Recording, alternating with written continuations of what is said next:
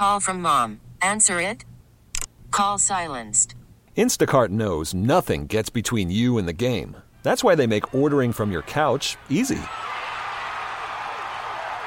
Stock up today and get all your groceries for the week delivered in as fast as 30 minutes without missing a minute of the game.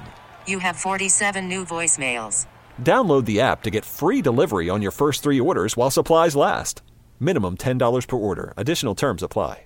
We get it. Attention spans just aren't what they used to be heads in social media and eyes on Netflix. But what do people do with their ears? Well, for one, they're listening to audio. Americans spend 4.4 hours with audio every day. Oh, and you want the proof? Well, you just sat through this ad that's now approaching 30 seconds. What could you say to a potential customer in 30 seconds? Let Audacy put together a media plan tailor made for your unique marketing needs. Advertise with Audacy. Visit ads.audacy.com. This is WWJ All Local.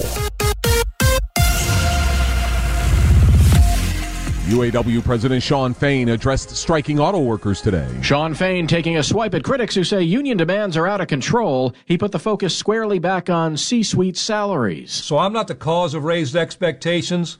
The cause is overflowing corporate bank accounts. Corporate profits have hit a 70 year high in 2022. He also said although no new strikes would happen today, automakers don't have a week to sit on their hands. We're done waiting until Fridays to escalate our strike, but we are prepared at any time to call on more locals to stand up and walk out. The strike is now past the four week mark. Jonathan Carlson, WWJ News Radio 950. We asked Bloomberg auto reporter David Welch if he's surprised at all about Fain not expanding the strikes today. We've been constantly surprised by the United Auto Workers uh, under Shawn Fain. We didn't expect him to add to the Ford strike in the middle of the week. I, I kind of thought he might add more at the other two companies this morning, but we weren't hearing a lot of chatter about that. So we were, you know, very much in a wait and see mode. Uh, and there were, there were a lot of rumors about which plant he might add and that sort of thing. Welch says Fain threatening plant walkouts at any time is a major pressure point for the big three automakers. There's a big recall to tell you about this afternoon as officials at Ford are recalling more than 238,000 Explorers here in the U.S because a rear axle bolt can fail, potentially causing a loss of drive power or allowing the SUV to roll away while it's in park. The recall comes after U.S. safety regulators opened an investigation into the problem after two complaints that repairs didn't work in two previous recalls this year and in 2022. Affected are certain Explorers from the 2020 through 2022 model years.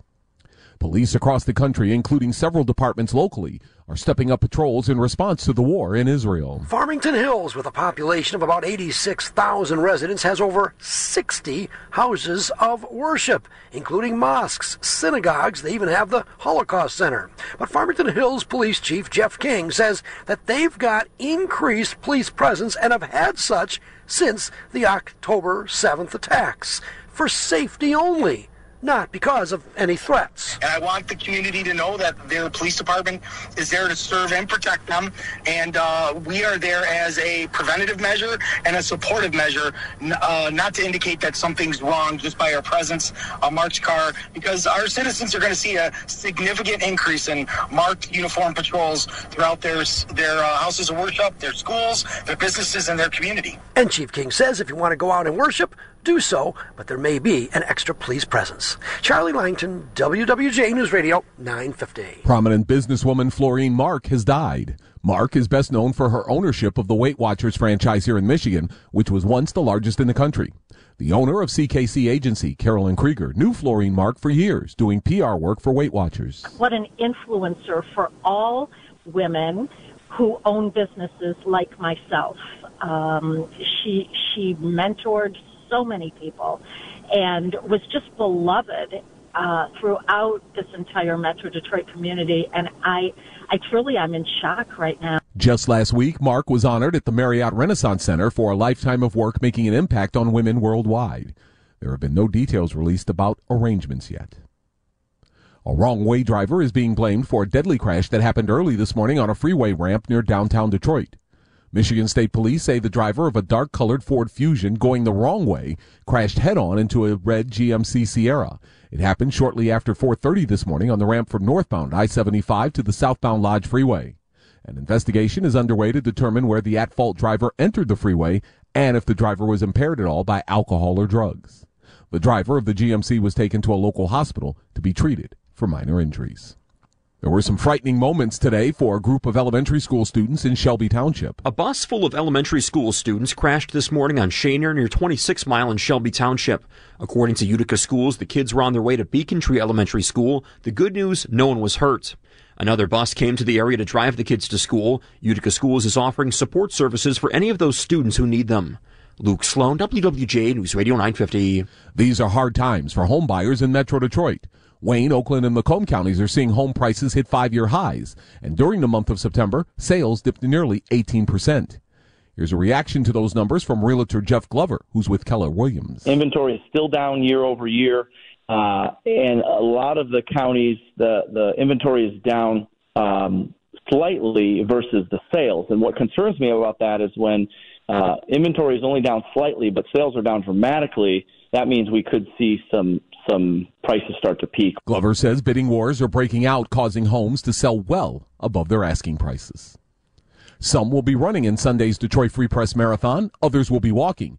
But one man will be doing something a little bit different. Documentarian and producer Jamin Spitzer will be taking part, pushing his dad, who has Parkinson's disease, in a running chair. When we, we went out, I, I really checked with him. I go, Dad, do you, do, you, do you want to do this? Do you want to get out? He said, Yeah.